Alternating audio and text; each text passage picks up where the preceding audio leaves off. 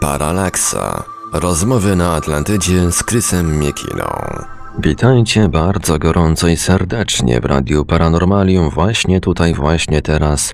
Prosto do Twoich uszu, drogi słuchaczu i droga słuchaczko, rozpoczynamy wlewanie kolejnego e, po długiej przerwie odcinka Paralaksy na żywo. Czyli dzisiaj będzie, e, dzisiaj będzie to, na co wielu, wielu, wielu z Was bardzo wyczekuje. Chris Miekina na żywo w Radiu Paranormalium. Chris już jest z nami po drugiej stronie połączenia internetowego. Witaj Chrisie. Witam, witam bardzo serdecznie. A, w magazynie audio Parallax. W magazynie audio Parallaxa obsługiwanym od strony technicznej przez Marka Senka i Veliosa. Dzisiaj linia telefoniczna będzie czynna przez cały czas trwania audycji, więc można dzwonić, e, dyskutować z Chrisem, zadawać pytania, komentować. Można także pisać, ale zacznijmy od numerów telefonów 32 746 0008, 32 746 0008, komórkowy 530 620 493, 530 620 493. Jesteśmy także na e, gadu gadu pod numerem 36 08 8002, 36 08 8002, skype radio.paranormalium.pl no, można także pisać na czatach Radia Paranormalium na www.paranormalium.pl oraz na czacie towarzyszącym naszej transmisji na YouTube. Można nas także spotkać na Facebooku, na kontach Radia Paranormalium i Nowej Atlantydy, na grupie Radia Paranormalium. Można także wysyłać nam pytania, komentarze, no i propozycje tematów, e, które chcielibyście Państwo, aby Chris poruszył na nasz adres e-mail radiomałpa-paranormalium.pl Halo, halo Chrisie, oddaję Ci głos. No nie, dziękuję bardzo Marku. Witam jeszcze raz wszystkich bardzo, bardzo serdecznie. Rzeczywiście po długiej, długiej przerwie. Jakoś drogi nie wszystkie biegną do Rzymu, jak się okazuje, bo omijałem troszkę audycję audio Paralaksa w Radio Paranormalium. Było zawsze ku temu masa rozmaitych powodów. Zresztą Państwo w większości znają te powody. Wszyscy ci oczywiście, którzy słuchają e, magazynu audiowizualnego Polaraxa i czasami jest to takie trochę jakby no, rozwojenie jaźni, która audycja jest która i o co w niej w zasadzie chodzi. Dlatego dziś jest fantastyczna okazja, żeby dokonać wreszcie takiego konkretnego i jasnego rozróżnienia obu tych e, historii, które rozgrywają się równolegle.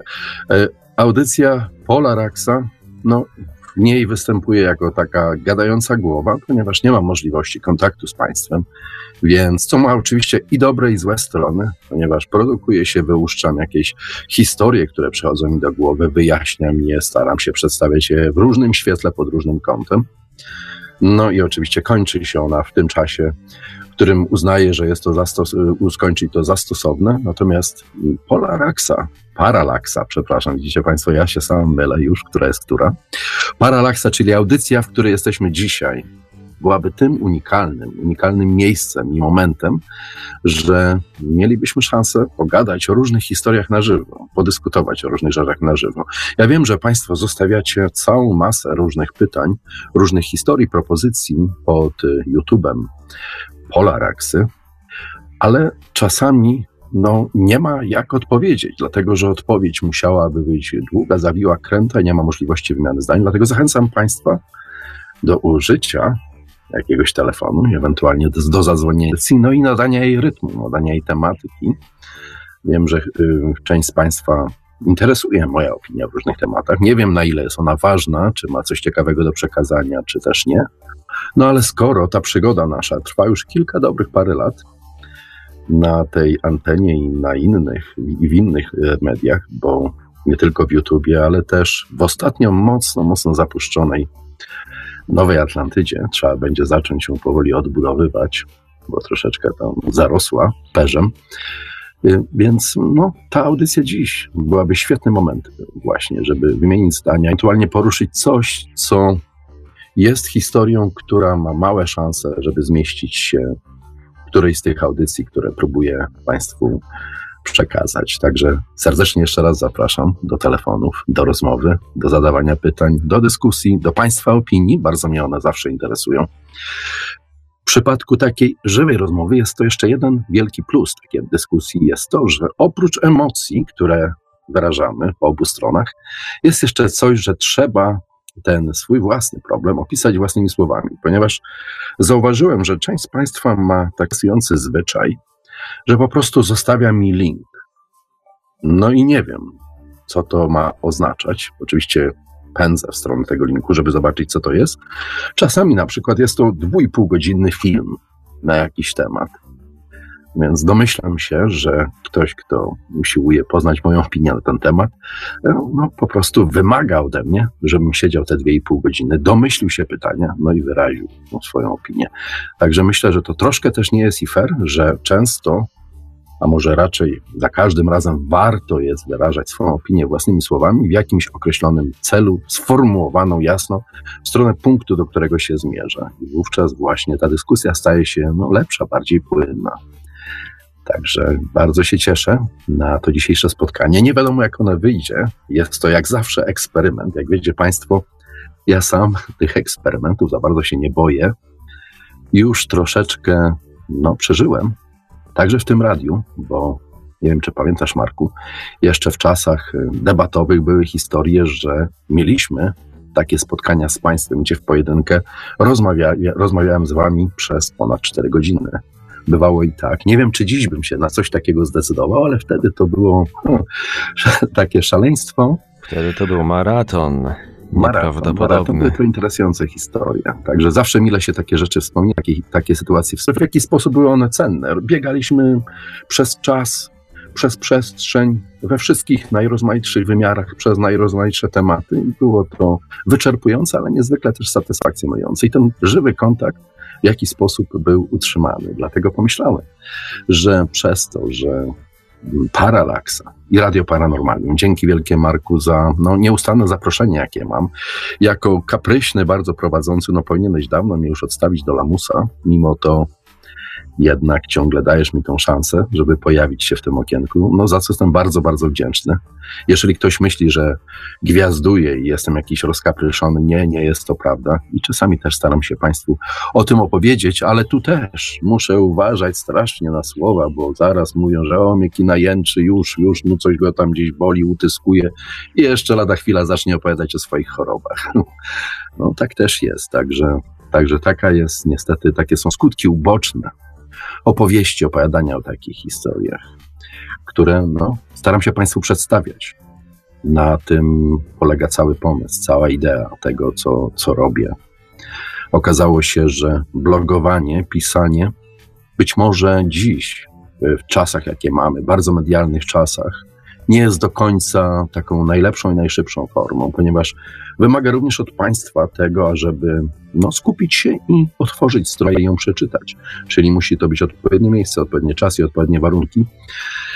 Natomiast przewaga takiego słowa mówionego, jak na przykład dziś albo w audycjach Polaraxa, polega na tym, że możecie Państwo robić to, słuchać mnie także mimochodem albo samochodem, najczęściej jadąc z pracy do pracy na wycieczkę, bądź po prostu odpoczywając gdzieś sobie w ogródku i pilnując, żeby się na grillu nic nie, nie spaliło. To są bardzo dobre okoliczności, żeby właśnie posłuchać tego typu audycji i zastanowić się nad różnymi historiami, jakie rozgrywają się na tym świecie. Jak wiecie Państwo, mam, przynajmniej staram się mieć swoje własne podejście do tych wszystkich spraw, jakie się rozgrywają. Nie lubię oklepanych tematów i i zwykle ich nie robię. Staram się znaleźć inny sposób ich wyjaśnienia, jeżeli już jest coś, co jest czymś uniwersalnym, o czym wszyscy mówią, takich rzeczy nie da się ominąć, są niezwykle istotne, ale mm, za każdym razem zawsze można gdzieś odnaleźć taką inną furtkę, inne spojrzenie. I okazuje się, że czasami y, każdy taki problem ma wiele, wiele warstw. Jest to swoista archeologia, żeby dotrzeć do nich. I to, co ja przynajmniej starałem się swoją osobą prezentować, jest to unikanie dialektyki. O tym mówiłem w ostatniej 35. Polaraksie, że tego właśnie unikam. Unikam stawiania tych przeciwieństw wobec siebie. Unikam sytuacji, kiedy prawda ma się ścierać z fałszem, dlatego że stawiamy wszystko na ostrzu noża, a być może właśnie prawda, jak zawsze, czy prawdziwa odpowiedź na dane pytanie, no, kryje się gdzieś w szczegółach. Gdzieś nie do końca jest jasna. Także tak patrzę teraz e, dołączył do nas słuchacz telefoniczny. Halo Radio Paranormalium, jesteśmy już na antenie. E, dzień dobry. E, chciałem się spytać, mam cztery pytania, które cztery. się przewijały, bo zawsze, że tak powiem, słuchałem tylko czasem po prostu z różnych magazynów ufologicznych. Jedno to mam, już mogę? Bardzo proszę. E, jedno pytanie, mianowicie gdzieś wyczytałem, że UFO lata po takiej jakby siatce elektromagnetycznej, że tak powiem, ten ruch taki teoretycznie chaotyczny, to tylko tak powiem, wygląda dla nas. Tak? A to mianowicie jakoś tak z tego artykułu wynikało, że no, wnosząc się w, w górę stratosferze, są takie jakby, nie wiem, o E, plastry miodu o takim przekroju i to dlatego, że tak powiem, on porusza się po tej siatce elektromagnetycznej. E, to by było jedno pytanie. Drugie to by było, że jest porozumienie między e, największymi, że tak powiem, państwami USA, Rosją, państwami Europy w sprawie UFO i mianowicie, tak powiem, dogadanie między sobą Mhm. I, mm, że tak powiem, jest flota międzygwiezdna, która posiada, znaczy e, ludzie, którzy posiadają technologię UFO, normalnie są piloci, nie wiem, czy to flota międzygwiezdna się nazywa, czy jakoś tak słyszałem, i oni, e, że tak powiem, strącają te statki UFO, które są następnie, nie wiem, gdzieś na Syberii, czy gdzieś na składowisku takim składowane. E, tak było chyba takich, tych pytań, co bym miał. I przełączam się na, na odbiór. Dziękuję bardzo. Dziękujemy bardzo. Czyli mamy dwa pytania. Czy UFO porusza się po siatce elektromagnetycznej?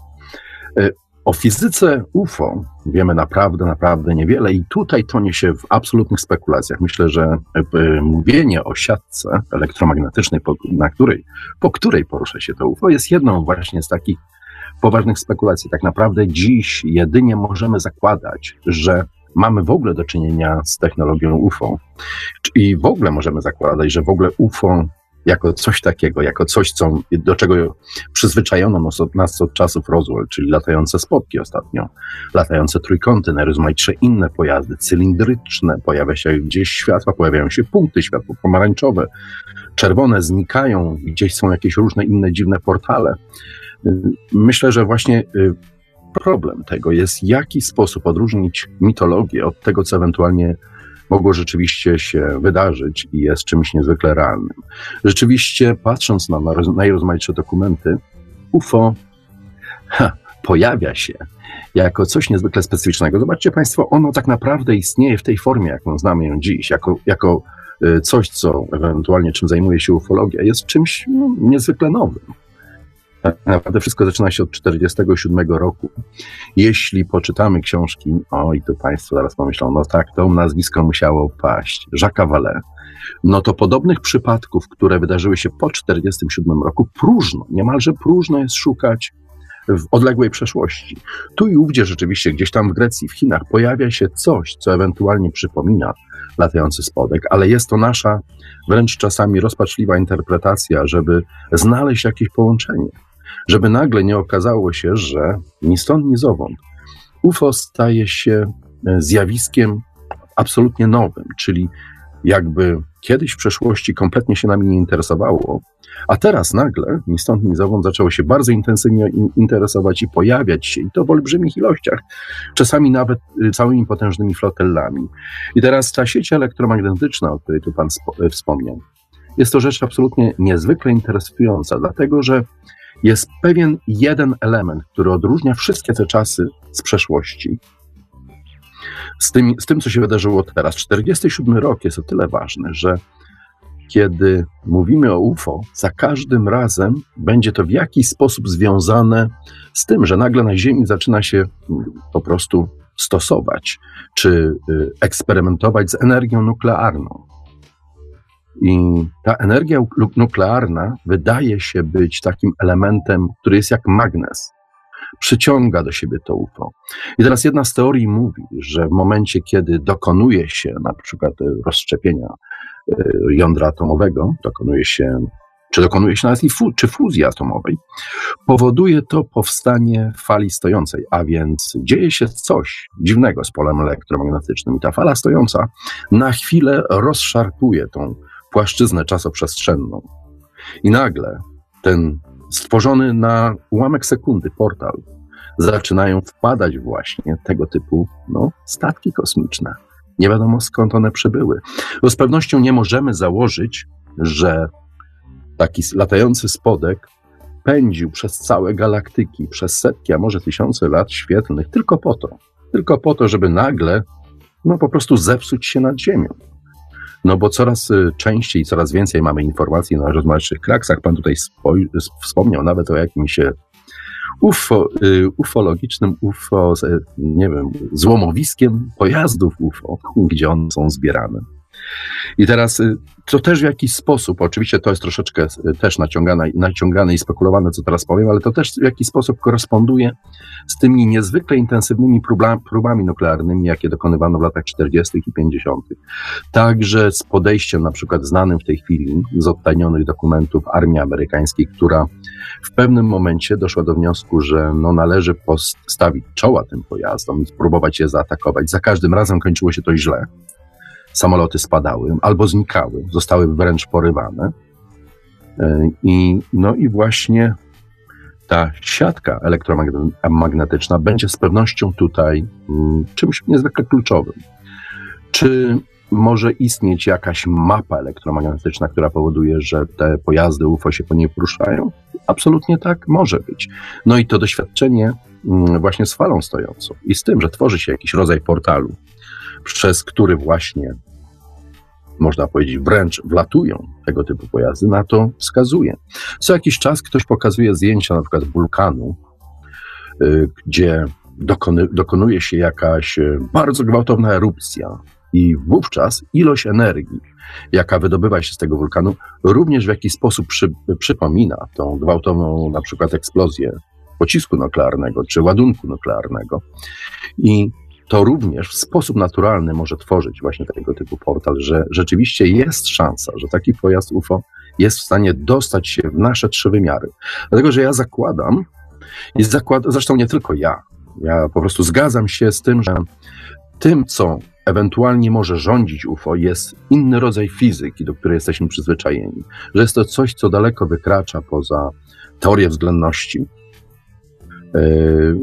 i że jest raczej zbliżone do mechaniki kwantowej i do bardzo egzotycznych technologii z dziedziny już fizyki torsyjnej, tej skalarowej, nad którą prowadzi się ostatnio bardzo, bardzo dużo badań i gdzie właśnie okazuje się, że tego typu logiczne myślenie w fizyce, które mamy od czasów Newtona aż do czasów Einsteina, po prostu w żaden sposób nie jest w stanie um, zrealizować się w sensie na przykład podróży kosmicznych, bo jeżeli na przykład wymyślimy sobie lot na Proxima Centauri, no to musimy parę lat, ponad 4 lata lecieć, bo według Einsteina nie jesteśmy w stanie pokonać prędkości światła, gdy tymczasem właśnie mechanika kwantowa zakłada, że istnieje taka możliwość, że możemy nie tylko być szybsi niż światło, że coś może być szybsze niż światło, ale można na, nawet i samo światło spowolnić do stanu, w którym po prostu ono zamarznie, zatrzyma się w miejscu i dokonano tego typu doświadczeń.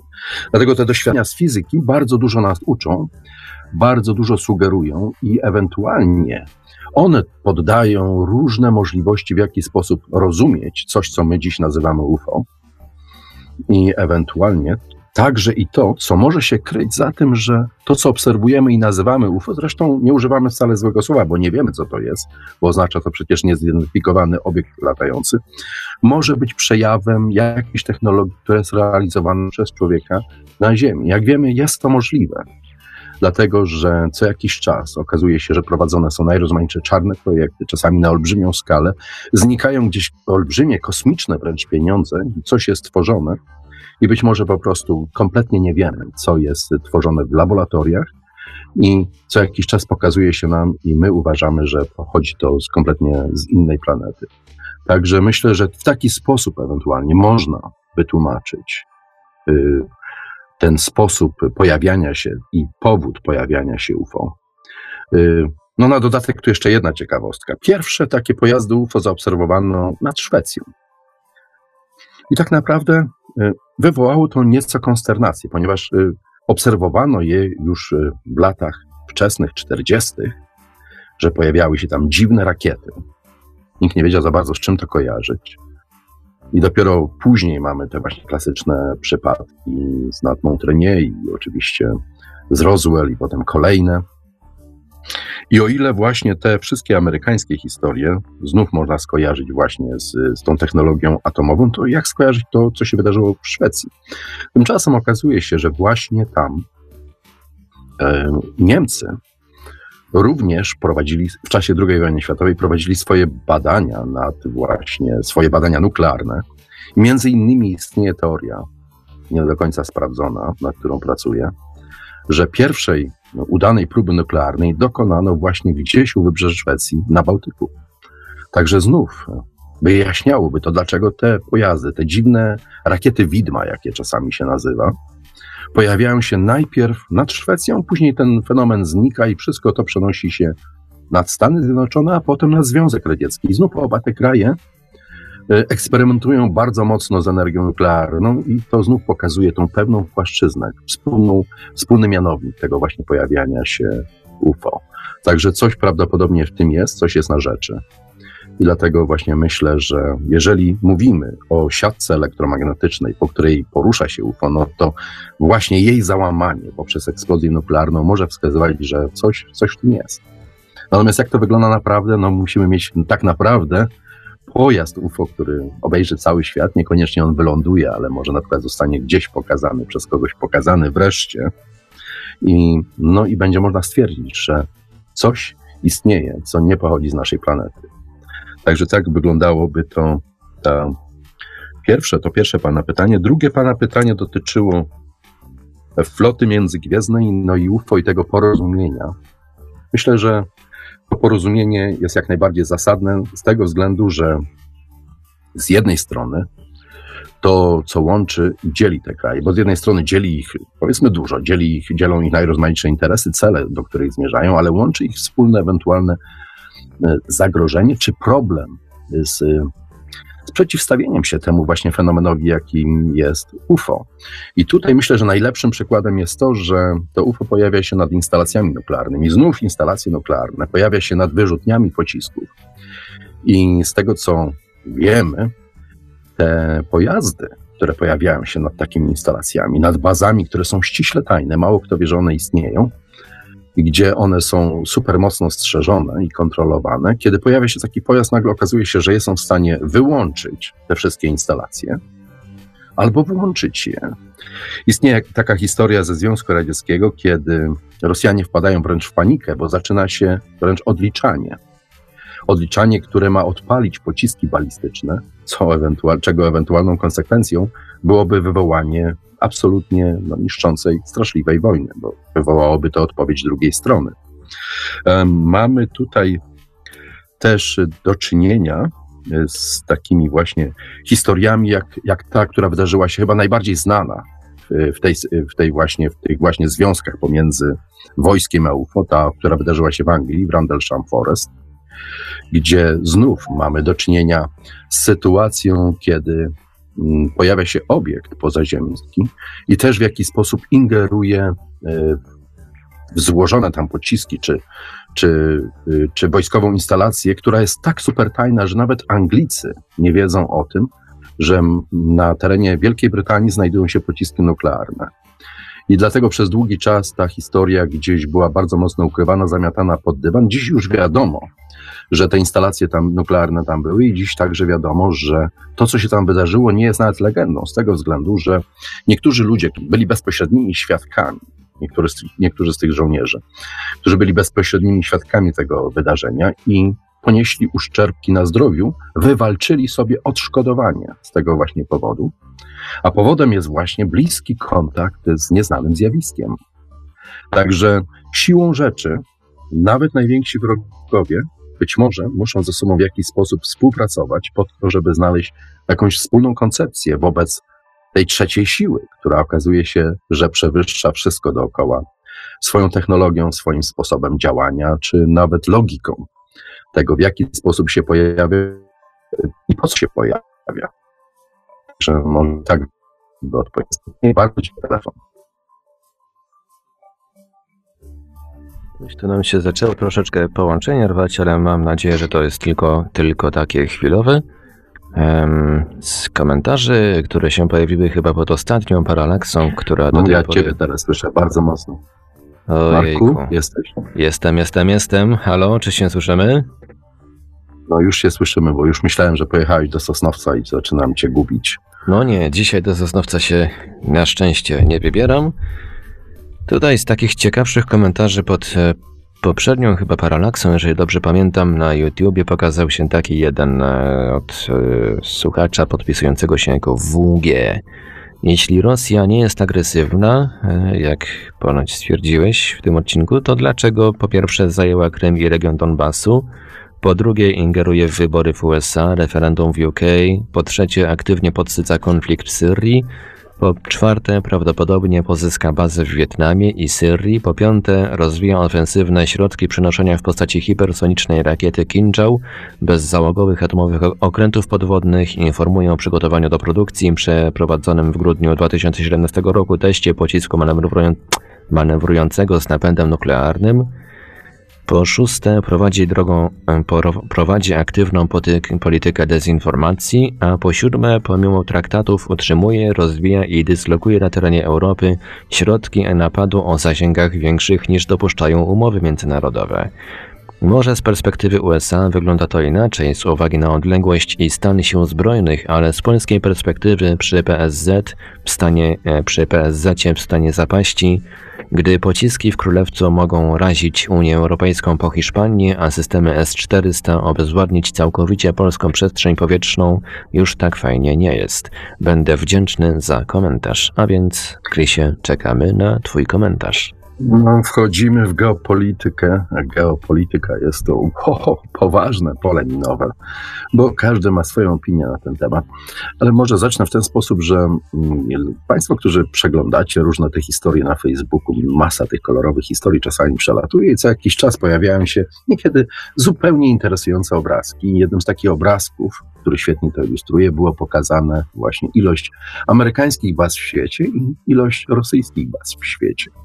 No i wyglądało to dosłownie tak, jakby Rosja była kompletnie przez te bazy otoczona. Rosja obecnie ma y, dwie działające bazy poza państwem rosyjskim. Obie są w Syrii i to wszystko. Jak na państwo agresywne, to wydaje mi się, że to jest niewiele. Rosja, pan WG mówi tutaj, zajęła Donbas, no, jest to następna historia. Gdyby, gdyby Rosja była agresywna, po prostu zajęłaby całą Ukrainę. W ogóle to, że Związek Radziecki i Rosja odpuściła te wszystkie kraje, takie jak Białoruś, Ukraina i, i kraje nadbałtyckie, no to również świadczy o tym, o raczej niechęci do, do agresji, że nawet cały konflikt, ta zimna wojna i w ostatnich tych historiach, które opowiadam w Polaraksie, staram się to pokazać, wskazuje na to, że ktoś inny tworzy właśnie tego typu konflikt, na siłę ustawia dwie strony przeciwko sobie, manewruje nimi, no i po to, by uzyskać swój własny efekt jak w starym polskim przysłowiu, gdzie dwóch się bije, tam trzeci korzysta. Nie jestem absolutnie prorosyjski, jest to ostatnia rzecz, jaką, jaką bym był. W ogóle w poglądach politycznych jestem, jestem bardzo ostrożny, dlatego że polityka, my się bardzo podniecamy polityką, bardzo jesteśmy zaangażowani. Nasi wrogowie, tu nasze flagi, tam obce flagi, ale my tak naprawdę jesteśmy pionkami na szachownicy, proszę Państwa. Jesteśmy czystym, zwykłym mięsem armatnym. Wykorzystuje nam, nas się do kompletnie niecnych celów tylko po to, ażeby paru ludzi na szczycie osiągnęło swój efekt, zdobyło coś, czy, co, na czym im bardzo zależy, za każdym razem naszym kosztem. Z tego nic nie mamy. Mamy tylko same, same tragedie z tego powodu. Nic nam to nie daje, ale Cały czas pompuje się w nas tą taką różną propagandę, patriotyczną czy propagandę nienawiści, cokolwiek w tym rodzaju, usiłuje nas się po prostu w to wszystko zaangażować. Myślę, że największym problemem rządzących byłoby to, że zajęlibyśmy się sobą, własnym ogródkiem, własnym terenem, własnym rejonem, własnym grillem i przestali w ogóle na nich zwracać uwagę i nagle oni zauważyliby, że są kompletnie niepotrzebni i tak naprawdę nie mają nad nami żadnej władzy. Ale jak nas napompują jakąś tam propagandą, no to rzeczywiście wówczas zaczynamy się och, identyfikować i, i, i burzyć. No i wracając znów do tej, do tej nieszczęsnej geopolityki, no spójrzmy, jak to, jak to wygląda ze strony Rosji. Nagle w Krymie, na, nagle na Ukrainie obala się legalnie wybrany rząd. Obalają go ludzie, którzy wymachują chorągiewkami spod znaku UPA, lansują się banderą. Y, ten no, jeden z chyba minister spraw zagranicznych wówczas Rosji, Siergiej Głaziew, powiedział nawet, że on nie obawia się i Rosja nie obawia się Y, nazistów w Kijowie. Ci ludzie są nazistami, ale obawia się nazistów z Waszyngtonu. Tak powiedział na forum międzynarodowym. Co również pokazuje, jak naprawdę wygląda ta cała historia. Oczywiście y, w tym momencie odcięcie Rosji od Krymu to po prostu jest y, zabranie jej jakiegokolwiek wyjścia, morskiego wyjścia z tego właśnie zaułka, w którym jest Rosja. Rosja jest potężnym krajem, ale ma niewiele portów, a zwłaszcza dostępu do, do Europy, taki jaki im daje im na przykład Morze Czarne i dostęp do tych ich dwóch baz syryjskich. Na tym właśnie rozgrywa się tą geopolitykę. Oczywiście my jesteśmy pod, po środku. Jako Polska, jako kraj jesteśmy po środku. Za bardzo się z nami nikt nie liczy. Te rakiety mają gdzieś latać, ewentualnie nad naszymi głowami. Ja mam nadzieję tylko, że są to takie tylko gro, grożenie i pokrzykiwanie sobie nawzajem, że może do najgorszego nie dojdzie, chociaż pewne rzeczy mnie niepokoją i to niepokoją mnie ze strony Rosji. Jeżeli bym ominął te wszystkie historie właśnie z wpływaniem Rosji na to czy na tamto i uważanie Rosji za główne zło tego świata, no to jeżeli chciałbym znaleźć rzecz w Rosji, która najbardziej mnie przeraża, to jest to, co ostatnio Putin zaproponował japońskiemu premierowi Abe, zdaje się, tak się nazywa ten pan premier, i zaproponował mu, że Rosja e, chciałaby pomóc Japonii w oczyszczaniu Fukushimy. I z pozoru wydaje się to być no, bardzo, bardzo piękny cel. Ale z drugiej strony trochę mnie to zmroziło, bo jeżeli Rosja wychodzi z taką propozycją, to oznacza, że ma technologię, w jaki sposób dokonywać oczyszczania tych odpadów nuklearnych, czyli na przykład skracać ten czas rozpadu e, takich e, pierwiastków nuklearnych, co doprowadziłoby w konsekwencji do tego, że może się okazać, że rzeczywiście Fukushima nagle będzie pięknym miejscem do plażowania. Nie będzie już świecić tak, jak świeci dziś. I wydaje się to być świetne, ale jeżeli Rosja posiada taką technologię, oznacza to także, że y, być może jest w stanie odważyć się dokonać właśnie takiej wymiany nuklearnej. Właśnie dlatego, że dziś zakładamy, że taka wymiana doprowadziłaby do zniszczenia życia na świecie, że promieniowanie nuklearne byłoby tak duże, że zabiłoby nas wszystkich, dlatego, dlatego taka wojna nikomu się nie opłaca. Ale jeżeli ktoś posiada y, technologię, która jest w stanie oczyścić skażenie nuklearne, wówczas być może ktoś taki może mieć chęć pójść na taką wymianę, wierząc, że po wszystkim po prostu oczyści teren i zacznie wszystko od nowa, tak jak gdyby nigdy nic. I to jest właśnie dla mnie bardzo niepokojące. To jest jedyna rzecz, która mnie najbardziej tak naprawdę niepokoi w tej chwili w Rosji. Natomiast nie widzę Rosji jako szczególnego, wielkiego agresora. I z punktu widzenia Stanów Zjednoczonych, mieszkając w Stanach, patrzę na to wręcz ze zdumieniem, jak na siłę próbuje się y, tłoczyć Rosję w to, że, że mm, no na przykład mieszała w amerykańskich wyborach. Gdyby wygrała pani Hillary, nikt by takiego złe, jej złego słowa nie powiedział, tak jak jej nikt złego słowa nie powiedział, że sprzedała Rosjanom strategiczne y, zapasy uranu, amerykańskiego uranu, wrogowi, który z tego z uranu był w stanie zrobić sobie dodatkowe głowice nuklearne. Tu nikt jakoś nie miał większego problemu i za tą całą transakcję Bill Clinton wygłosił jakiś swój odczyt w Sankt Petersburgu i dostał masę, masę pieniędzy, cały worek pieniędzy, kilka milionów. W tej chwili nie przypominam, ale suma była olbrzymia, kilku milionach się mieściła. No i to właśnie pokazuje, gdzie tu jest zamieszanie. To także pokazuje, że w tej geopolityce jest taki śliski grunt i jest to jak trochę jak narkotyk. Przyciąga nas to, żyjemy tym. Y, kiedy patrzę, kiedy na te wszystkie dyskusje, jakie się toczą, ludzie wykłócają się ze sobą, wygryżają się sobie nawzajem, rzucają się sobie do gardła i chcą walczyć o czyjeś idee, nie swoje własne, ale o czyjeś. Bo widzą w tym jakiś, nie wiadomo jak, dlaczego, jakiś większy, większy sens, tylko dlatego, żeby właśnie paru facetów z grubymi portfelami i Maybachach mogło dalej rządzić tym, tym światem, a oni się cieszą. Ja dam Państwu jeszcze jeden przykład tutaj, dlaczego też tak uważam. Niedawno w Nowym Jorku odbyły się wybory do zarządów różnych miejskich i w wyborach wziął udział zaledwie 12% y, ludzi uprawnionych do głosowania. I wywołało to przerażenie przerażenie wśród rządzących. Dlaczego w takiej olbrzymiej metropolii tak mało ludzi poszło do wyborów, że coś trzeba zrobić, że przecież wszyscy jesteśmy odpowiedzialni, wszyscy powinniśmy uczestniczyć w wyborach, bo to przecież o nas chodzi, wybieramy swoich własnych ludzi dla siebie i to nam jest potrzebne, to jest wymóg demokracji i to jest nasz patriotyczny obowiązek i tak dalej, i tak dalej. Takie piękne frazesy i takie piękne slogany. Ale zainteresowała mnie ta, ta panika, jaka została wywołana.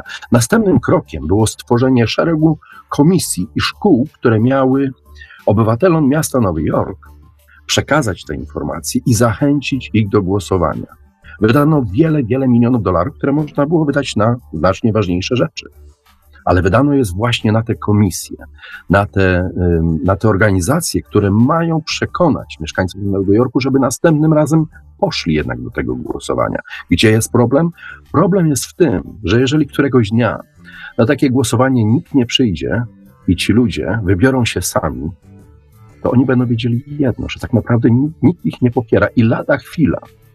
Ci, którzy nie poszli do głosowania i zobaczyli, że nadal nimi rządzą różni dziwnie skorumpowani ludzie, którzy y, żyją na ich krwi, jak wszy, tocząc, jak pasożyty jakieś, y, wypychają swoje własne portfele, załatwiają swoje własne sprawy i robią swoje własne przekręty finansowe. Ci ludzie, którzy nie poszli do głosowania, widząc, że miasto działa dalej, czy państwo działa dalej, pomyślą sobie, że przecież ta cała administracja i te wszystkie szczegółowe regulacje nie są tak naprawdę nam do niczego potrzebne. Życie może być prostsze i może być dużo tańsze. I zamiast płacić pół pensji na podatki, możemy płacić bardzo, bardzo niewiele, mikroskopijny procent i zmniejszyć tą, odciąć tą administrację, która no, pompuje z nas krew. I to jest właśnie najbardziej wstrząsające yy, nie wiem, wrażenie, jakie odniosłem z tego, co wydarzyło się w mieście Nowy Jork, gdzie do wyborów poszło zaledwie 12% utraconych ludzi. Także bardzo interesująca i chyba komuś znowu treść tej audycji, te słowa wypowiadane przez ciebie przed chwilą znów się nie spodobały, bo znowu nam się zaczęło coś psuć e, pod koniec wypowiedzi połączenie. Nie wiem, czy się teraz słyszymy. Mam nadzieję, że, że nie ma tutaj między nami na połączeniu żadnych problemów. Żaden bocian nam na linię nie, nie usiadł. Nie, chyba nie. Jest wszystko w porządku, słyszycie znakomicie. Także chyba jest dobrze. Wszystko jest dobrze. Takie szybkie pytanie ode mnie, bo tutaj dyskutowaliśmy troszeczkę o Paulidisie. Czy wiadomo coś e, w sprawie badań prowadzonych przez Davida Pauladisa? Czy wiadomo coś więcej? Czy pojawiło się coś nowego? No, e, Paulidis e, pracuje nieustannie. Napisał już siódmy tom o tych y, zaginięciach w niewyjaśnionych okolicznościach, także intensywnie eksploruje temat i za każdym razem jest coraz bardziej zdumiony zasięgiem, jaki, historia, jaki historia, którą odkrył, no, jaki ten zasięg ma. Zasięg jest olbrzymi. Ja w ogóle będę miał okazję w tym roku spotkać go osobiście. Będzie w New Jersey, w Cherry Hill, na konferencji MUFON-u,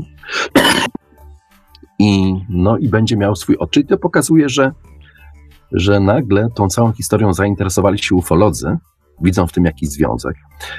No, różne są te zainteresowania, bo na przykład tą historią, którą opowiada Paulidis, interesują się także Bigfootowcy. Oni uważają, że no, Bigfoot być może w jakiś sposób jest to zamieszany. Sam Paulidis mówi, że lubi konferencje ufologiczne, nawet jeżeli do końca nie jest przekonany, że UFO ma w tym jakiś związek. Z tego względu, że publiczność, która przyjeżdża na kongresy, na spotkania, na konferencje ufologiczne, jest tak zróżnicowana, że można statystycznie założyć, że kilka procent, albo powiedzmy gdzieś licząc w ten sposób na, na 100 osób, dwie, trzy osoby będą miały doktoraty naukowe. Co oczywiście daje no, zupełnie inny przegląd sytuacji i pogląd na te sprawy, gdzie, gdzie można coś po prostu y, do tego wszystkiego dodać do, i próbować w jakiś sposób rozgryźć tą, tą całą historię. A historia wygląda tak, że kiedy mówimy o zaginięciach, 95% tych zaginięć jest do wyjaśnienia, ale pozostaje ciągle te 5%, o których no, nikt nie ma pojęcia, co się tak naprawdę wydarzyło. Paulajdi stworzy taką mapę tych, tych zaginięć i znów znalazł bardzo dziwną zależność, dlatego że kilka krajów przoduje w tego typu zaginięciach. I posłuchajcie Państwo, jakie to są kraje, i wyliczę je w kolejności ilości tych zaginięć. Są to Stany Zjednoczone, Kanada, Australia, Wielka Brytania, Nowa Zelandia. Wszystkie kraje anglosaskie. I we wszystkich tych krajach jest najwięcej także przypadków pojawiania się UFO. Także bardzo interesująca i frapująca historia. Frapujący jest ten związek. Nie wiadomo oczywiście, jaki wniosek z tego wyciągnąć, ale znów coś to sugeruje. I znów, jeżeli popatrzymy na UFO pod kątem takim, że za UFO wcale nie kryje się jakaś pozaziemska cywilizacja, ale znacznie bardziej mroczna siła, która y, eksperymentuje w jakiś sposób na nas, ukrywając się za fenomenem UFO, no to znów y, mamy ten wspólny mianownik. Wszystko to rozgrywa się w krajach, gdzie no, najłatwiej się poruszać yy, tym ludziom, którzy ewentualnie mogą tworzyć takie właśnie mroczne, czarne projekty. Kraje właśnie anglojęzyczne, mocno związane ze sobą kulturowo, językiem, finansowo, czy nawet y, geopolitycznym położeniem. Także jest to niezwykle interesujące. To, co, to także, co jeszcze odnalazł, to, że są interesujące grupy y, ludzi, które giną. Na przykład y, jest, jest, można by odrębnić grupę, która jest złożona tylko z dzieci. I są to dzieci najczęściej dwu, trzy, czteroletnie, nie starsze. Na przykład nie giną dziesięciolatki, dwunastolatki. Następną grupą są to młodzi ludzie po 20 roku życia, między 20 a 30, 32 rokiem, rokiem życia. I zaraz zastanawiał się nad tym, czy istnieje znów jakiś wspólny mianownik tego wszystkiego. I pewien um, genetyk powiedział mu, że na przykład kod genetyczny jest w najlepszym stanie do 5 roku życia. Później zaczyna coraz bardziej się niszczyć. Nie wiadomo, jaki wspólny mianownik może mieć to, że giną ludzie po 20 roku życia, do 30, młodzi ludzie w pełni sił, pełni energii, Prawdopodobnie również coś jest z tym związane, ale to znów sugeruje kolejny jakiś mroczny cel i aż strach go w tej chwili wypowiadać. Także takie, takie odnalazł różne interesujące elementy tego całej, tej całej historii. No i jeszcze jeden element, który go również zaskoczył. Dlatego, że większość ludzi, która ginie, duża ich grupa, może nie większość, ale bardzo duża ich grupa, ma, proszę Państwa, w swojej historii gdzieś w jakiś sposób pochodzenie niemieckie. I znów nie ma żadnego logicznego wytłumaczenia takiej, takiego właśnie, takiej selekcji. Dlaczego akurat ci ludzie? Jedną z tych nowszych historii, jaką opowiada, przepraszam, no, pyli strasznie, bo wiosna dopiero zaczęła się od zeszłej środy w New Jersey, więc skończyły się depresje i przeziębienia, no to teraz zaczęły się alergie. Nie? No człowiek powoli chyba na złom już się będzie niedługo nadawał i na pewno można być pewnym właśnie, że jeżeli pójdzie się do amerykańskiego lasu, to nic mu nie grozi, bo w żadnej z tych grup wiekowych już się nie mieszczę. No ale tą historię, ostatnią interesującą historię, jaką na przykład opowiada Paulidis w swoim siódmym tomie, jest to historia Rudy Modera i Rudy Moder miał 27 lat, był narciarzem, który przyjechał na narty do Colorado do swojego przyjaciela i był niemieckim żołnierzem sił specjalnych. Był e, członkiem jakiejś elitarnej jednostki wysokogórskiej, więc doskonale czuł się w górach, jeździł na nartach, przyjechał do właśnie do przyjaciela do Fort Collins, no i postanowił e, po, jeździć na nartach po górach skalistych i miał taki właśnie pomysł, ponieważ e, był w świetnej formie fizycznej, że wyruszy na nartach samotnie i po tygodniu mm, wędrówki na nartach przez góry spotka się ze swoim przyjacielem w umówionym miejscu. No i minął tydzień, ten przyjaciel pojechał po niego, no ale nie spotkali się tam. Natychmiast y, wyruszyła w góry grupa 32 bardzo doświadczonych y, rangersów, zaprawionych właśnie w górskich poszukiwaniach i znających doskonale cały ten teren. I już pierwszego dnia znaleźli skrytkę. Znaleźli małą skrytkę w jaskini, gdzie był plecak Modera, gdzie było niemalże całe jego jedzenie, i na podstawie tego, co ewentualnie on zabrał, wiedzieli, że to, co zabrał ze sobą, mogło mu wystarczyć najwyżej na jeden dzień. I słuch po nim zaginął, nie znaleziono nic. Była to zima, więc y, wiadomo, że w zimie są poszukiwania bardzo trudne, ale kiedy przyszło lato, zrobiono y, poszukiwanie w tym rejonie na taką bardzo dużą skalę. Kilkuset ludzi poszło w góry. No i również nic nie znalazł. I to również było dziwne, bo jeżeli na przykład wpadłby w jakąś szczelinę skalną, coś by mu spadło na głowę, rozszarpałby go jakiś dziki zwierzak czy coś w tym rodzaju, i nawet po prostu przez to, że no człowiek jest istotą biologiczną, coś by go po prostu zjadło, no to nie, nie zjadłoby takich rzeczy jak na przykład wiązania narciarskie, które zrobione są y, z materiałów, które są bardzo odporne na korozję, na zniszczenie. Tego typu rzeczy powinny zostać i powinny zostać odnalezione. Nie znaleziono nic, nic po Rudim Moderze. Następną ciekawą rzecz, jaka, jaka towarzyszy tej historii, to jest to, że jeszcze w zimie, kiedy poszukiwano go na ziemi, wysłano również samolot na poszukiwania.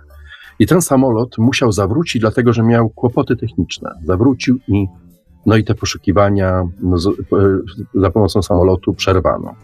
I to jest następny wspólny element tych różnych zaginień. Za każdym razem, kiedy ktoś ginie, i organizuje się bardzo poważną y, wyprawę, która ma znaleźć takiego kogoś, przeczesywać las i wzywa się na przykład samolot czy helikopter, niemalże natychmiast taki samolot czy helikopter ma kłopoty techniczne. I tak jest za każdym razem. Nikt nie potrafi tego wyjaśnić. Także mimo, że znajduje się jakieś punkty wspólne odniesienia i zaczepienia, no bardzo trudno jest y, y, to określić, o co w tym wszystkim chodzi. Jednakże daje to bardzo, bardzo mocno do myślenia. Także widzicie Państwo sami, że sytuacja jest bardzo interesująca, bardzo ciekawa. No i, no i wyglądam, wyglądam tego spotkania w Cherry Hill, będzie ono w lipcu, no i tego spotkania z Paulaidisem. Także ciekaw jestem, co powie, w jaki sposób, w jaki sposób będzie to próbował interpretować. Stara się być jak najbardziej niezależny. On sam mówił w paru tam wywiadach, słuchałem jego wypowiedzi, mówi o tym, że wielu ludzi chętnie, ze względu na popularność, jaką on teraz zdobył i te wszystkie problemy, które się, którymi się zajmuje, wielu ludzi bardzo chętnie by się do tego przykleiło, co jemu udało się odkryć, dlatego nawet swoje książki wydaje sam i nie pozwala nikomu w żaden sposób wpłynąć na to, na to co robi. No i oczywiście ciągle wykorzystując tą swoją przeszłość policyjną i znając ewentualne zwyczaje w różnych służbach, jest w stanie znaleźć drogę komunikacji z pracownikami parków, którzy najczęściej nabierają wody w usta, a jeżeli porozmawiać z nimi prywatnie, wówczas okazuje się, że no, coś było na rzeczy. I tak też jest z wieloma na przykład raportami policyjnymi, gdzie dla dobra sprawy, dla dobra policjanta, po to, żeby no, nie stanął w jakiejś niezbyt dobrej pozycji wobec swoich przełożonych, czasami nagina się fakty po to, żeby dalej przejść do porządku dziennego. Jednak właśnie instynkt Polaidisa wskazuje mu, że być może sprawa ma jakiś szerszy, głębszy zasięg i coś w niej jest jeszcze, i okazuje się, że zazwyczaj instynkt go nie myli. Bo no, kiedy rozmawia z takim rangersem, czy policjantem, byłym policjantem prywatnie, wówczas okazuje się, że były inne elementy, które wpasowywują się właśnie w te zaginięcia, które bada. Także napisał siódmy tom, siódmy tom tych wszystkich historii. Jest to niezwykłe i nie zamierza na tym zakończyć. Mówi, że następne są już w drodze, w produkcji. Także bardzo interesująca historia i niezwykły fenomen. Czym on się skończy? Nie wiadomo, czy kiedykolwiek znajdzie wyjaśnienie. Nie jestem tego taki pewien, ale ważne jest to, że ktoś go dostrzegł i dokładnie zapisuje kolejne jego elementy, że coś takiego jest i istnieje. Także tak wygląda sprawa z Paulaidisem. A ja jeszcze tak przy okazji, bo widzę, że powoli nam się czas kończy, Chciałbym opowiedzieć jeszcze Państwu jeszcze jedną historię, Historia, jest, jest to historia, która przez dłuższy czas nie dawała mi spokoju. Jak wiecie Państwo, interesuję się bardzo mocno tym, co się dzieje na Antarktydzie. Państwo również się interesujecie, jest to zrozumiałe. Dzieją się tam różne dziwne rzeczy i nikt tak naprawdę nie wie, co tam się naprawdę dzieje, co tam znaleziono, czy cokolwiek coś znaleziono. Czy istnieje tam portal, czy fruwa tam sobie spokojnie ufo i na dodatek są prowadzone jakieś być może doświadczenia naukowe, te na pewno są prowadzone. Jest to najbardziej zaciszne miejsce na Ziemi, gdzie nikt nie będzie w niczym przeszkadzał, cokolwiek się tam robi i wyprawia. Jednocześnie na tyle dobrze odizolowane, że można prowadzić badania nawet z najgroźniejszymi, na przykład wirusami, bakteriami, y, będąc spokojnym, że nie rozprzestrzenią się na przykład na resztę świata. Także różne mroczne historie mogą się tam rozgrywać. I kiedy była ta ostatnia taka eksplozja zainteresowania Antarktydą, jedna z takich historii mnie bardzo mocno zaniepokoiła i zdziwiła. Była to historia tak fantastyczna, że na początku ją niemalże odrzuciłem, ale dla porządku rzeczy opisałem ją w swoim blogu z dużą rezerwą. Historia mówi o tym, zaczyna się od tego, że w Mekce podczas prac renowacyjnych odkryto coś, co nazwano Arką Gabriela. Ta Arka Gabriela była czymś z bardzo zamieszłych czasów. Próbowano coś z tym zrobić. Okazało się, że produkuje to jakąś dziwną energię, która zac nagle zaczęła zabijać ludzi dookoła. I to zabijać tysiącami. I nagle, nagle y, okazało się, że y, ci, którzy odkryli tą arkę, poprosili nie kogo innego, a Rosjan, żeby zabrali ją na Antarktydę i zabrali ze sobą zabrali ze sobą patriarchę Moskwy Kiryła, który miałby odczynić jakiś rytuał nad nią, po to, żeby uspokoić czy zdezaktywować tego ewentualnego demona, który, tej, który w tej arce żyje.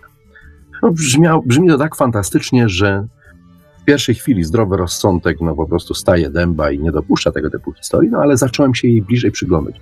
Po prostu tyle zbiegu okoliczności, warto czasami się czemuś e, przyjrzeć bliżej. No i okazało się, że rzeczywiście cała rosyjska flotylla z Morza Bałtyckiego nagle zacumowała rzeczywiście w Arabii Saudyjskiej. Popłynęła do, na Antarktydę, a tam dołączył do niej patriarcha Kirył, który akurat był na Kubie i spotkał się no, z papieżem Franciszkiem.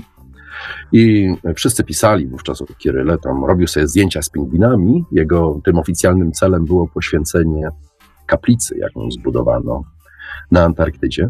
Ale żeby poświęcić kaplicę, nawet mocno wierzący ludzie wiedzą, że no nie trzeba ciągnąć aż staruszka Kiryła, taki kawał drogi, to jeszcze na mroźny kontynent, bo wystarczy pierwszy lepszy biskup prawosławny, ażeby takiej konsekracji mógł dokonać. Dlaczego więc Kirył? Dlaczego osoba o tak wysokiej pozycji? I w ogóle, co to jest ta Arka Gabriela? E, w najrozmaitszych pismach religijnych, apokryfach nawet, nie ma w niej o niej w ogóle ani słowa. Czyli wydawałoby się, że jest to, jest to wymysł. I, I już prawie, że można było, można byłoby wyrzucić tą historię na śmietnik i w ogóle się nią nie zajmować. I dzisiaj nie zawracać Państwu nią głowy, gdyby nie jedna rzecz, która mi się nagle przypomniała. A przypomniały mi się, proszę Państwa, szatańskie wersety Salmana Rajdiego. I przecież Salman Rajdi o tym pisał. Nie pisał bezpośrednio o arce, ale opisał o pewnej sytuacji. I ta sytuacja między innymi przyczyniła się do tego, dlaczego Ayatollah Khomeini y, obłożył go klątwą, fatwą i skazał go na śmierć. Wezwał wszystkich wiernych do tego, żeby jeżeli ktokolwiek z nich spotka Salmana Rajdiego, żeby po prostu go zabił i wówczas stanie się męczennikiem za sprawę Allaha. I tu tak, państw, tak Państwu jeszcze powiem na marginesie, że mało brakowało w moim życiu, a ja bym był wykonawcą tego wyroku. Teoretycznie oczywiście, ale byłem w sytuacji, w której to mogło się wydarzyć. Tak jest, ja osobiście. Mogłem być sprawcą tego, że Salman Rushdie zniknąłby na, na zawsze z tego świata. Ale to osobna historia i jak jeżeli nam czasu dzisiaj wystarczy, to zaraz do niej wrócę. Ale właśnie wracając do szatańskich wersetów Salmana Rajdiego, on opisuje ten moment, kiedy Mohamed, prorok Mohamed spotyka się właśnie z Archaniołem Gabrielem. I Archanioł Gabriel dyktuje mu Koran. Dyktuje mu Koran, mają kilka tych sesji, spotykają się ze sobą. Powstaje nowa religia, która pochodzi wprost od Allaha, którego przedstawicielem jest, Archanioł Gabriel, ale Salman Rushdie w oparciu o sufizm, który jest pewną specyficzną odmianą islamu, mówi o tym, że nie wszystkie sesje, które odbył Mohammed, odbyły się z prawdziwym Archaniołem Gabrielem, że jedna z nich przynajmniej był, odbyła się z kimś, kto był demonem, kto podszył się od y, Archanioła Gabriela. I wówczas do Koranu trafiły wersety o tym, że y, trzy boginie, pogańskie boginie, Alat, Manat i Uza, jako rzekomo córki Allaha, zostały wpisane do Koranu. I były to właśnie, jeżeli były to słowa podpowiedziane przez demona, no to były to szatańskie wersety. I tych historii jest więcej. Oczywiście ostatecznie, ostatecznie Salman Rushdie nagrabił sobie najbardziej tym, mówiąc, że prorok Mahomet któregoś dnia wróci na ziemię, ale wróci pod postacią kobiety, no tego już żaden Arab, muzułmanin nie był w stanie wytrzymać i to właśnie przyczyniło się już zupełnie do tego, że obrzucono go klątwą i skazano na karę śmierci. Ale ta historia, którą opisuje o sufizmie, o tym, że Archanioł Gabriel dyktował słowa Koranu i o tym, że w którymś momencie mógł się pojawić demon, który udawał tego anioła, właśnie to zasugerowało mi, że być może jest jakaś, e, jakieś ziarno prawdy w tej całej historii, która rzekomo wydarzyła się w Mekce, że odkryto coś, co zawierało, hmm, trudno, trudno powiedzieć, żeby, żeby nie wywołać zbędnych skojarzeń jakichś określonych, ale coś, co, co produkowało być może taki sam rodzaj niebezpiecznej y, energii jak Arka Przymierza. Wiadomo było, że przecież z Arką Przymierza trzeba się umieć było obchodzić, że jeżeli ktoś ją po prostu wziął w posiadanie, no mógł sobie zrobić tym krzywdę, że musieli być ludzie, kapłani, którzy dokładnie wiedzieli, co robić i jak robić, ażeby uchronić się przed jej śmiertelnymi, okropnymi właściwościami. I, I w tym momencie, znów, jeżeli byśmy założyli, że taka Arka Gabriela rzeczywiście istnieje, być może działała ona na nieco, nieco przynajmniej podobnej zasadzie, ale jest oczywiście problem z tymi pismami religijnymi z tego względu, że w historii chrześcijaństwa nie ma słowa w najstarszych pismach chrześcijańskich o czymś takim jak e, Arka Gabriela. I tutaj, jeżeli by chcieć szukać, ewentu ewentualnie i teoretycznie można założyć, że takie pisma mogłyby istnieć tylko w jeden sposób. Mogłyby istnieć poprzez kontakty Bizancjum, czyli Konstantynopola, ze światem arabskim, gdzie przez wiele lat, mimo wojen, przerwach pomiędzy wojnami, trwała bardzo intensywna wymiana kulturowa, gdzie wiele pism arabskich trafiało do biblioteki w Konstantynopolu. I w momencie, kiedy Konstantynopol wreszcie upadł w XV wieku, wszystkie te pisma wywieziono do Rosji. Dlatego Rosjanie są spadkobiercami tej całej spuścizny Konstantynopola. I być może właśnie w posiadaniu Rosjan, w posiadaniu ortodoksyjnego rosyjskiego kościoła, który jest konsekwencją Bizancjum, istnieje dokument, którym jest zawarty protokół, w jaki sposób można odprawić rytuał właśnie w przypadku takiej arki, arki Gabriela. I stąd aż patriarcha Kirył byłby potrzebny, ażeby coś takiego można było odprawić w miejscu tak oddalonym od świata, jak właśnie Antarktyda. Natomiast kiedy przyglądałem się tej całej ewentualnej sytuacji w Arabii Saudyjskiej, jaka miałaby tam się odbyć, to po pierwsze zdumiało mnie, że rzeczywiście rosyjskie okręty dopłynęły do Arabii Saudyjskiej, ale też popatrzyłem sobie na czas i moment, kiedy rzekomo miało dojść do odkrycia y, tejże arki właśnie w Mekce. I dokładnie w tym samym czasie kiedy mówi się o tym, że ta arka mogła być odkryta w Mekce, dochodzi tam do masowej śmierci wiernych, którzy przybywają tam z pielgrzymką. I ta śmierć jest oficjalnie podana, że jest to śmierć, która wynikała z powstania paniki. Po prostu ludzie nagle wpadali w panikę i zaczęli zadeptywać się na śmierć. Zadeptywać się wręcz tysiącami. Jeśli o tym pomyśleć, to aż trudno to sobie wyobrazić. Te pielgrzymki nie są organizowane od wczoraj. Uczestniczy w nim masa ludzi. Więc ta organizacja w jakiś sposób musi tam istnieć. Regulowanie tego całego ruchu ludzi musi być na tyle sprawne, że do takich rzeczy raczej, tak mi się przynajmniej wydaje, nie dochodzi. Natomiast dokładnie mniej więcej na ten czas przypada, że te tysiące ludzi, pisze się o tym, że giną właśnie w tego typu panice, która została y, wywołana z nieznanego powodu. No i to koresponduje właśnie z tym, że odnalezienie tego artefaktu, próba zrobienia z nim czegoś mogła doprowadzić do, do śmierci tych ludzi. Także nie upieram się, że tak właśnie było, ale to pokazuje, że są jeszcze drogie wyjścia. Ja, tak, tak jak powiedziałem Państwu na początku, nie jestem zwolennikiem dialektyki, wierzę w te 50 odcieni szarości i że nie, nie za każdym razem musimy sobie jasno i konkretnie opowiedzieć się w jakiejś sprawie, natomiast można dokładać szereg rozmaitych faktów. A ponieważ czas na nas goni, jeszcze szybciutko o Salmanie Rażni i jak, jak to się stało, że ja mogłem być wykonawcą tego wyroku.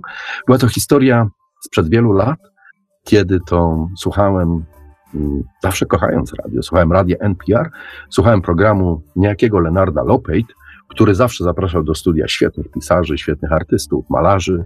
Prowadził z nimi bardzo ożywione i ciekawe dyskusje i byłem wielkim pasjonatem tej dyskusji. No i właśnie miało odbyć się spotkanie z Salmanem Rajdim. Ja jechałem y, z, y, z Brooklyna do New Jersey. Czekałem na tą całą rozmowę. Myślę, to fantastyczny sposób na spędzenie korków w miasteczku Nowy Jork.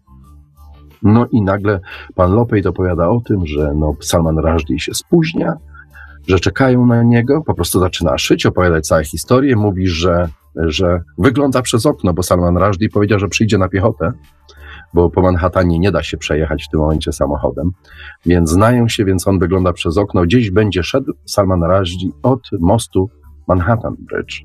A ja właśnie akurat jechałem tym mostem. No i też zacząłem się troszeczkę rozglądać, no ale trzeba bardziej uważać na inne samochody i w pewnym momencie ktoś wyskoczył mi na maskę. Za po prostu przez chwilę miałem wrażenie, że przejechałem go, że leży na masce, kupnął rękami w moją maskę, odbił się, spojrzał mi na sekundę w oczy i zniknął. Byłem zdumiony, absolutnie nie wiedziałem, co myśleć i w tym momencie słyszę, słuchając cały czas y, radia, słyszę głos Lenarda Lopy, który mówi, widzę Salmana Rushdie, i zaczyna wpadać w panikę, że Salman Rushdie o mało co nie został przejechany przez biały samochód, a ja jechałem białym samochodem. I był absolutnie tym Leonard Lopez przerażony, ja jeszcze bardziej, bo uświadomiłem sobie, że tak, że ja w białym samochodzie miałem na masce Salmana Rushdie, więc niechcący mogłem stać się wykonawcą fatwy ogłoszonej przez Ayatollaha Khomeiniego. Y, Oczywiście historia ta jest mocno y, dramatyczna i tylko teoretycznie mogło tak się wydarzyć. Proszę Państwa, dlatego że ruch w tamtym czasie i w tamtym momencie był niestety bardzo powolny. Tak jest zawsze o tej porze, bo no, samochody wloką się jeden za drugim, także bardzo trudno sobie wyobrazić, że kogoś można pozbawić życia, ale no, teoretycznie jest to zawsze moż, możliwe. I akurat był to Salman Rushdie. Kiedy Salman Rushdie wreszcie dotarł do studia i Leonard Lopet w przerażeniu pytał go, że mówiąc mu, opowiadając mu, że widział, że o mało co nie, nie rozjechał go samochód, który, który, kiedy patrzył przez okno i obserwował most, y, wyjazd z mostu Manhattan Bridge, no to Salman Rushdie powiedział, wiesz Leonard, ja przez długi czas nie mogłem mieszkać w Iranie i mieszkałem długo w Indiach. I nie przez takie skrzyżowania udawało mi się przejrzeć w życiu. Także to nic absolutnie ważnego. Nie rozumiem Twojej paniki. Lepiej porozmawiajmy o literaturze i o szatańskich wersetach i o innych książkach. I tak się zakończyła ta historia, która miała jeszcze swoje postscriptum, gdzie nieco miesiąc później spotkałem Salmana Rushdie osobiście. Spotkałem go w miejscowości o ciekawej nazwie Betlejem, w tamtejszym uniwersytecie w Pensylwanii, gdzie miał swój własny odczyt. Miałem nadzieję z nim porozmawiać, ale okazało się, że wszystko odbywa się na auli, w której było gdzieś 2,5 tysiąca osób, więc szanse były żadne, żeby spotkać się z Salmanem Rajdim. Wykład był fantastyczny, skończył się burzliwymi bra brawami, ale no, ja mając ten, ten, ten polski niedosyt i to, że jeszcze coś musi się roz, rozegrać gdzieś za kulisami, że z pewnością ktoś, jakiś rektor czy jakiś inny profesor tego uniwersytetu ma na pewno jakąś dziewczynę, która z pewnością chciałaby uścisnąć y, rękę Rażdiemu, dostać autograf na książce, ale nie wypada ją zaprosić oficjalnie do, do gabinetu rektora, więc gdzieś musi być jakieś miejsce, gdzie można będzie się z nim spotkać. Rozglądałem się dookoła, szukając grupę konspiratorów, i wreszcie wylosowałem taką jedną grupkę. Byli to ludzie, którzy wszyscy patrzyli w jednym kierunku. Pewien jeden mały zaułek W tym zaułku na końcu były drzwi. Więc zbliżyłem się do nich, po chwili wszystko było dla mnie jasne, wszyscy mieli książki pod pachami, więc dyskretnie się do nich dołączyłem. No i okazało się, że drzwi machnął ręką. Wszyscy konspiratorzy razem ze mną biegli do środka. Spotkaliśmy Salmana Rażdi. Najpierw przechodząc pod czujnym okiem człowieka, który no, pilnował jego bezpieczeństwa. Także to była druga historia, bardziej oficjalna z Salmanem Rażdi. Zapytałem go o tą historię na Manhattan Bridge, kiedy był pod moimi kołami. Troszeczkę zamrugał oczami, powiedział, że nie za bardzo sobie przypomina i był bardzo zajęty, bo już rektor go pociągał do następnej osoby, przedstawiając go, ściskając ręce. Ja dostałem swój podpis. No i tak się skończyła moja historia właśnie z Salmanem Rażdi, która ma przedłużenie w Arce Gabriela, którą właśnie on opisał i całą tą historię opisał w swoich szatańskich wersetach.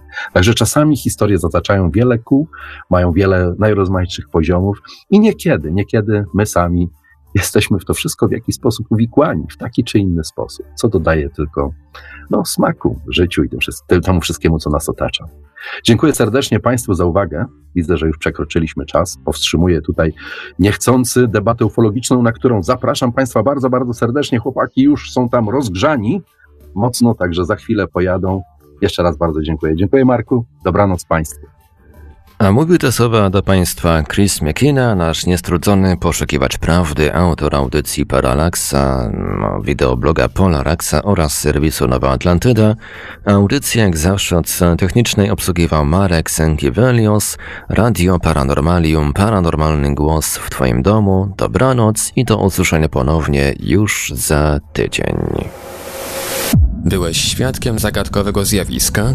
Jeśli tak, poinformuj nas o tym już dziś. Czekamy na relacje współczesne oraz z lat ubiegłych. Nasze kontakty to numer gadu gadu 36 08 8002 36 08 8002 Numer telefonu 32 746 0008 32 746 0008 E-mail radiomałpa-paranormalium.pl radiomałpa-paranormalium.pl oraz skype radio.paranormalium.pl Czekamy na Twoją relację. Na życzenie świadka zapewniamy pełną anonimowość. Mówią, że włączyć radio jest bardzo łatwo. No tylko, że z wyłączeniem jest już, Posłuchaj nieznanego. Radio Paranormalium www.paranormalium.pl Pisz artykuły, rozmawiaj z czytelnikami, moderuj komentarze i poczuj się jak redaktor. Załóż bloga na Paranormalium. Więcej dowiesz się w dziale blogi na www.paranormalium.pl Mówią, że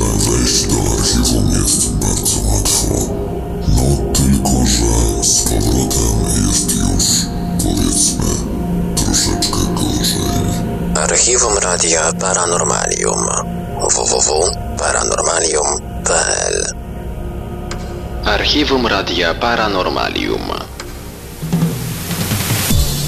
Pełne archiwum audycji najbardziej paranormalnego radia w polskim internecie. Dziesiątki gigabajtów wciągających paranormalnych mp3 czekają na Ciebie. Słuchaj zawsze i wszędzie, o każdej porze dnia i nocy. Dziel się nagraniami ze swoimi znajomymi i pokaż im prawdę, o której boją się nawet pomyśleć. Archiwum audycji Radia Paranormalium www.paranormalium.pl Koniecznie również sprawdź naszą oficjalną aplikację na Androida i Windows Phone. Dwa miesiące temu był trop prowadzący do pewnego radia,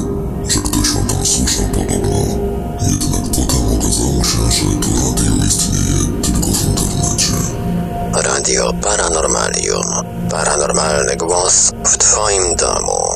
www.paranormalium.pl Rozmawiaj z prezenterami oraz z innymi słuchaczami na żywo. Wejdź na naszego czata na www.paranormalium.pl